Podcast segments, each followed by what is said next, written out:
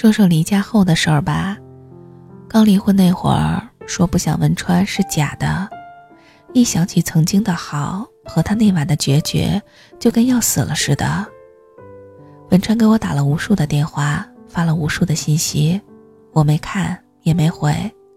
他站在门口敲门，我也没开，因为求和不可能，说分我会更难受，索性切断联系。离家没几天，我就没奶了，也到了断奶的时候。晚上儿子哭得昏天暗地，我只能忍着用别的东西哄他，可就是没用。如果当时有丈夫在，即使难受，也不会像我当时那样有绝望的心情。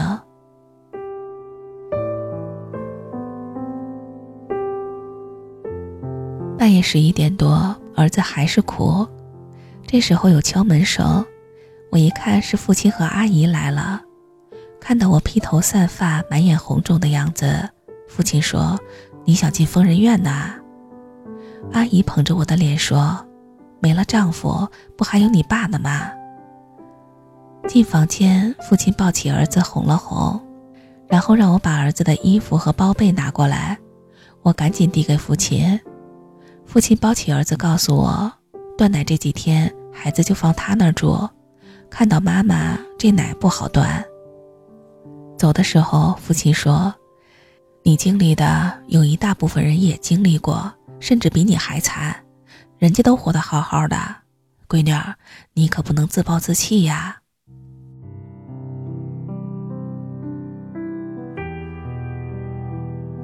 送他们走后，我看到茶几上有父亲带来的饺子和炸丸子。这才想起来，晚上就吃了一根黄瓜，赶紧煮饺子，一边吃一边哭，吃完了也哭完了。父亲打来电话告诉我儿子已经睡了，让我放心。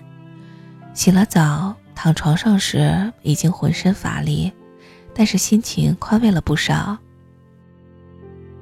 儿子在父亲那儿待了三天，老两口又陪我在家待了两天。总算是把奶戒掉了。在我这住的时候，两个人把冰箱装得满满的，包了馄饨、饺子、包子冻上，还拌了一大罐咸菜。看到这情景，我再不坚强就枉为人了。和文川离婚那天，我没用别人陪，文川也是自己来的。在门口时，文川红着眼睛说：“玲子。”对不起。拿完证走出来的时候，文川拉住我，问我能否吃个饭。我说不用，我爸在家都做好了。那个时候一提起父亲，就感觉有强大的后盾支撑着我。我说孩子你可以看，我不会渗透他任何不利于他成长的事儿。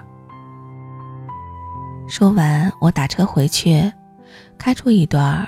想起要去民政局附近买点东西，就又返回来，看到文川的车还在，文川坐在车里，头伏在方向盘上，双手抱头，心情低落的回到家，看到父亲拿个假发往儿子头上戴，我一下子笑了出来。父亲说：“我外孙子要是女孩，长这模样，大了可找不着对象呀。”就这样离了婚，开了店，在父亲的支持下，开始了不一样的生活。父亲说过，每个人都不可能完全的为自己活着，但最重要的是不能没有自我。如果选择为了别人委屈自己，那就别老把委屈说出来，因为没有几个人领情。除了那次喝多酒骂了文川，父亲再也没有说过关于文川的好与不好。朋友来我这儿聊天儿我们说了关于周六婚礼的事儿。朋友说她老公当时也在，只不过是后去的。去的时候正看到我们在那儿拉扯，不知道该不该过去。后来看到都回了座位，就算了。我说你老公说我什么？朋友说霸气，离了婚也是正式范儿。我笑着说滚蛋。朋友的老公老好人一个，也是希望我和文川复合人群中的一员。有一次，我和张毅请他俩吃饭，朋友老公就很少再提让我复婚的事儿。朋友说，他们看到我的眼睛里有幸福。朋友说，那女孩失态是有点原因的。她之前经常来文川的公司玩，有几次中午吃饭，他叔叔叫上了文川一起。以后发现那女孩来公司更勤了，一问才知道，女孩喜欢上了文川。当时文川领导，也就是女孩叔叔，说了文川的情况，可是爱情来了，什么都挡不住。所以文川领导和文川提了这件事儿，文川不同意，女孩直接闯进来告诉文川：“我乐意。”女孩打听过朋友老公关于文川的事儿。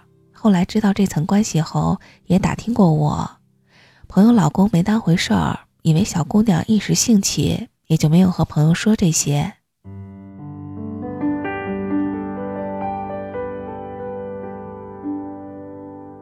当女孩看到文川手机的墙纸和办公室的相框后，骄傲的心也就被激起，因为年轻，家庭娇惯，没受过委屈。所以在婚礼上受到文川冷落后来找我的麻烦，很正常。他只是想让文川注意他。回到座位后被叔叔训斥了不懂事儿，女孩说他会改。朋友说这可不好改，除非年龄再大几岁。我说，女孩很勇敢。这一年来，身边的追求者不少，即使知道我有了张毅。但还有不甘心的，我想张毅或者文川身边也都会有这样的现象。以后的事儿谁都说不定。好在我还有儿子。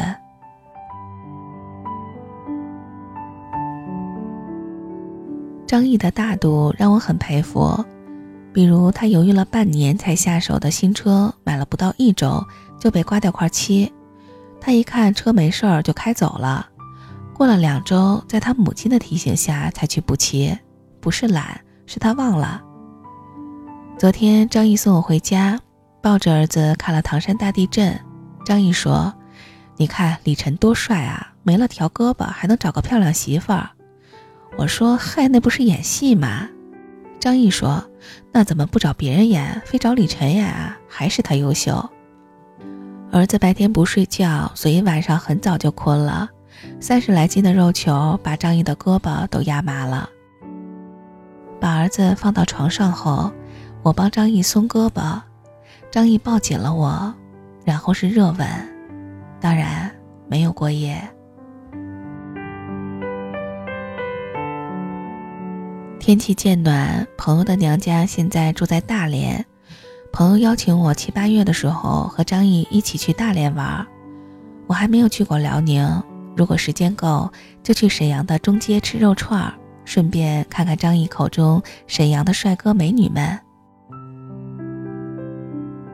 前些天家里来了客人，父亲的表姐带着她的女儿女婿从上海过来串门儿。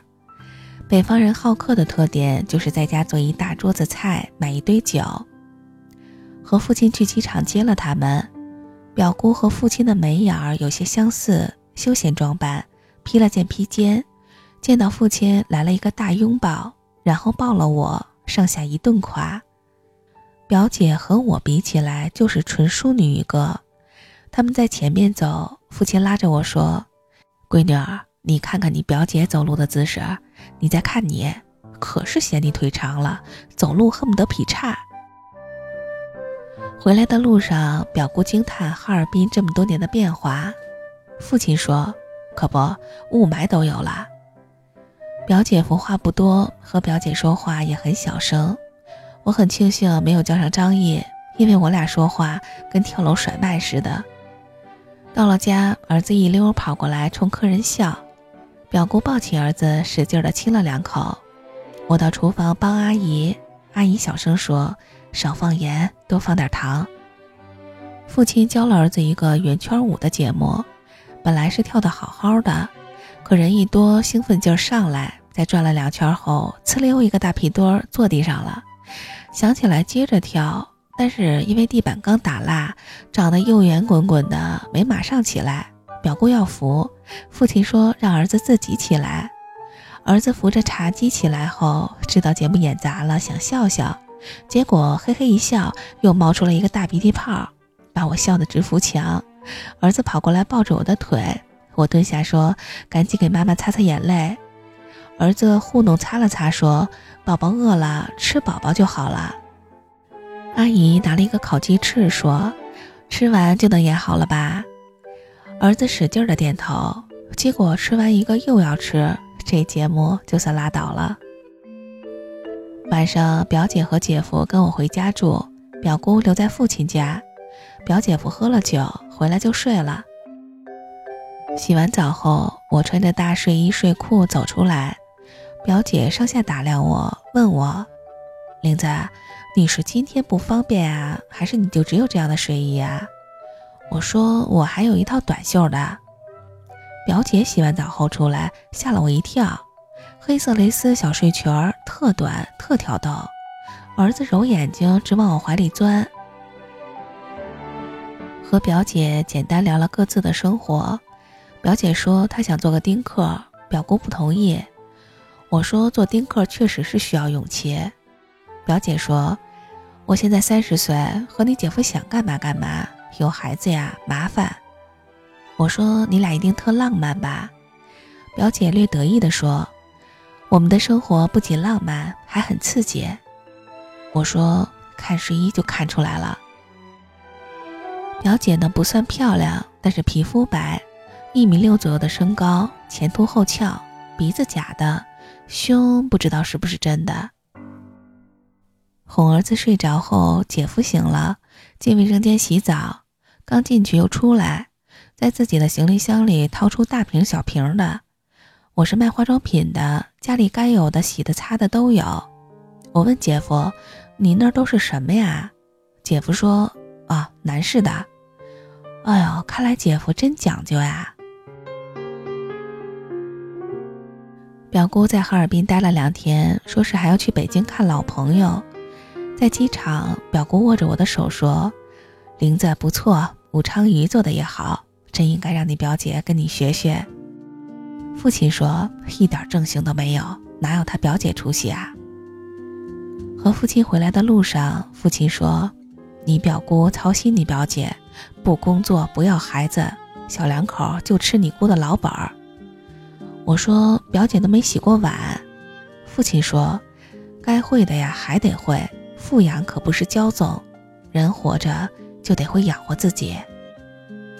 是啊，家家有本难念的经。也许，表姐这辈子都不愿意过我这样的生活呢。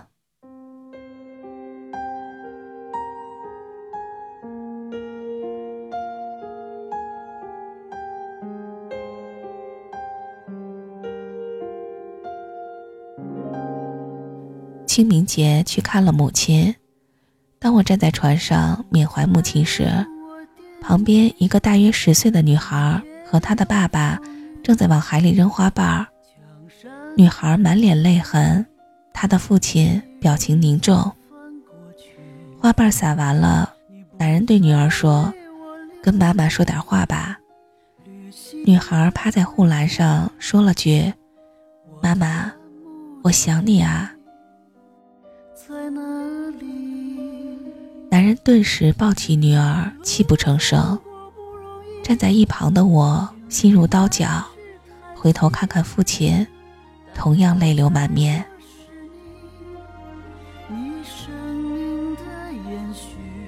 祭祀完毕，回到市区，简单的吃口饭，客车带着我们回家。小姑娘和她父亲就坐在我的后面。本来想和他们说点什么，可又觉得。说什么都是多余。这一整车的人都是曾经悲痛欲绝过的，有些事儿只能自己平复自己。劝解他人，撕开了别人的伤口，同时也撕开了自己的伤口。我不知从何时起，忙得不能常回去，生活的点滴。让我们有了距离。我无法原谅自己，没有面对你，最后再说一句我爱你。可我知道已失去你，从称呼到身体。有些日子想起你，永远心痛的缺席。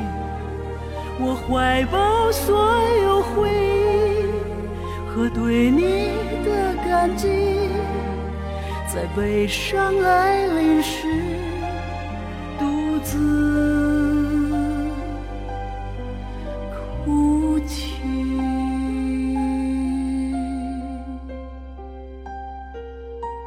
接了儿子回了家，小胖子比平时乖多了，睡觉前也不爬上爬下的，悄悄地躺在沙发上睡着了。这一夜都抱着我的胳膊，早上起来时又生龙活虎了。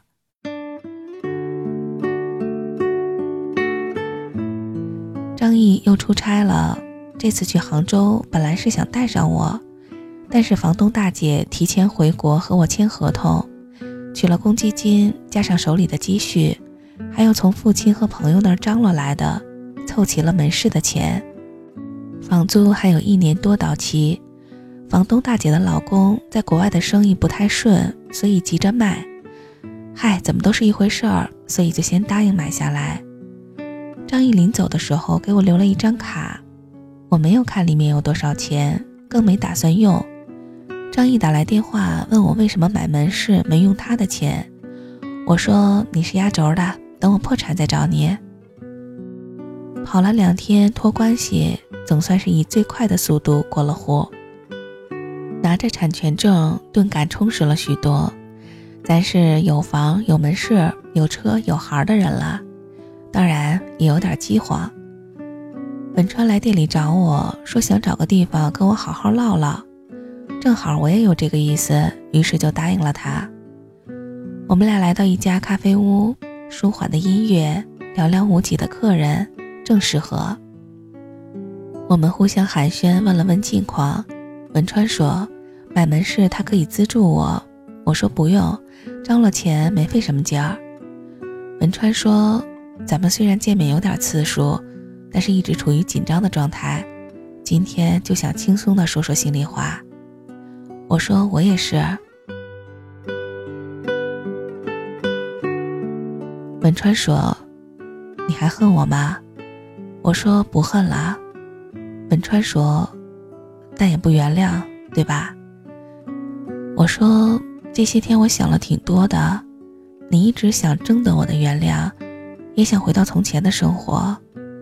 你给儿子的生活费够养活我和儿子两个人还有余。每次你出差或者是去外地，都会花很多心思送我礼物。文川，我不是铁人，感动和动摇我都有过，但是每次转念，都会害怕和抗拒。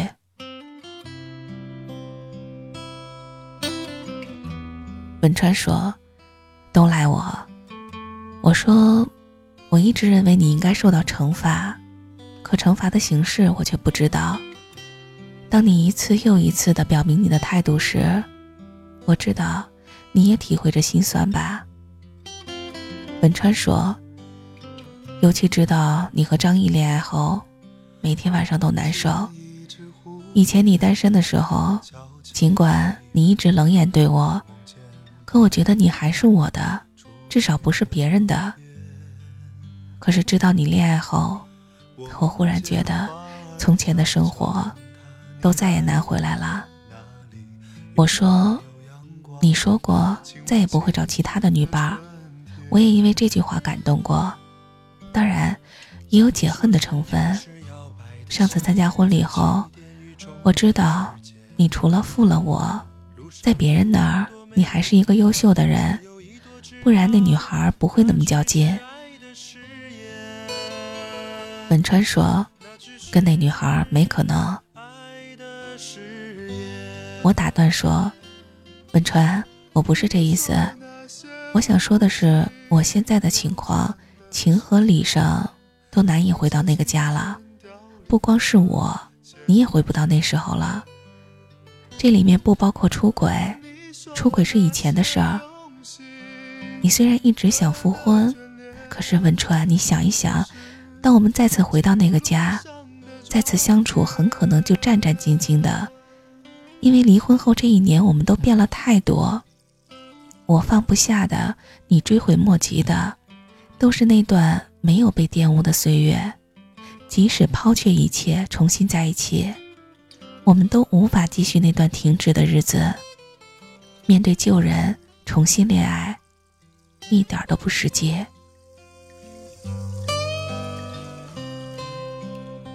文川没说话，一直摇着咖啡，抬起头时，眼睛和鼻头通红，能看出他一直忍着没有掉眼泪。我也在忍着。我说：“既然我都恋爱了，你就没有必要为我守着了，找个好女人，别找小妖精。”文川无奈的笑了笑，说：“这气氛你都还砍？”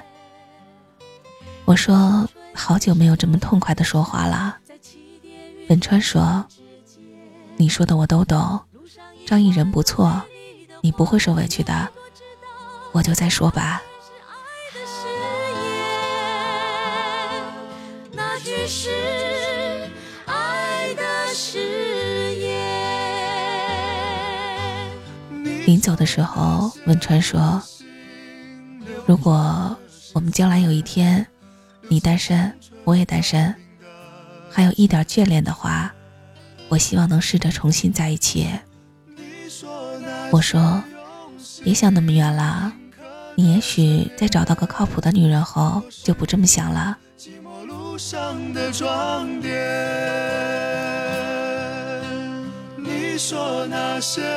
各自回家时，文川发了条短信，他说：“以后就别跟我劲劲的了。”我说：“当然可以。”虽然文川没有说再次恋爱，我知道他一定想过，至少在我说这一番话后，他会认真思考他的那句。再也不会找其他人，给了我感动，同时也给了他压力。我相信那句话是当时的肺腑之言。可生活千回百转的，谁又能守着誓言过一生呢？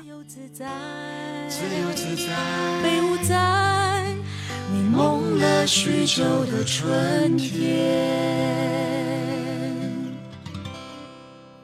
在婚礼上，他曾经说他会爱我一生。我又何尝没说过会爱文川一生？张毅又何尝没说过爱他前妻一生？我的父亲，他又何尝没说过会爱我的母亲一生呢？想到这些，就会释怀，心境也开阔起来。曾经，我和文川在婚礼上说过一段誓言，是基督教里的诗词。我的母亲是基督教信仰者。很早就知道这段话，我还记得，在婚礼上做了改动。我生命中的伴侣和我唯一的爱人，我将忠诚的爱着你，我会信任你，尊敬你，无论是现在、将来，还是永远，我都会一直在这里，将和你一起欢笑，一起哭泣，就像我伸出手。让你紧握住，我会将我的生命交付于你，哪怕千回百转。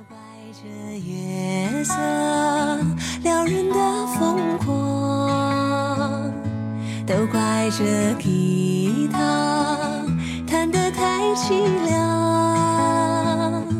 哦，我要唱着歌，默默把你想，我的情郎。你在何方？眼看天亮。天下没有不散的宴席，有些事儿需要时间。祝你们拥有美好的每一天。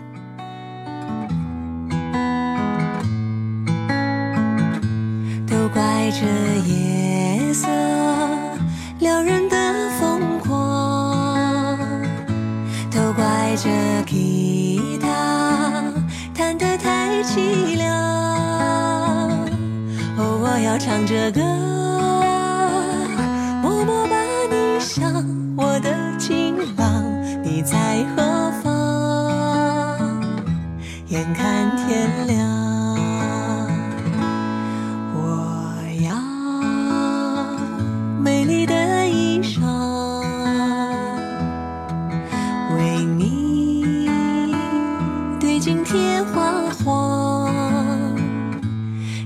色太紧张，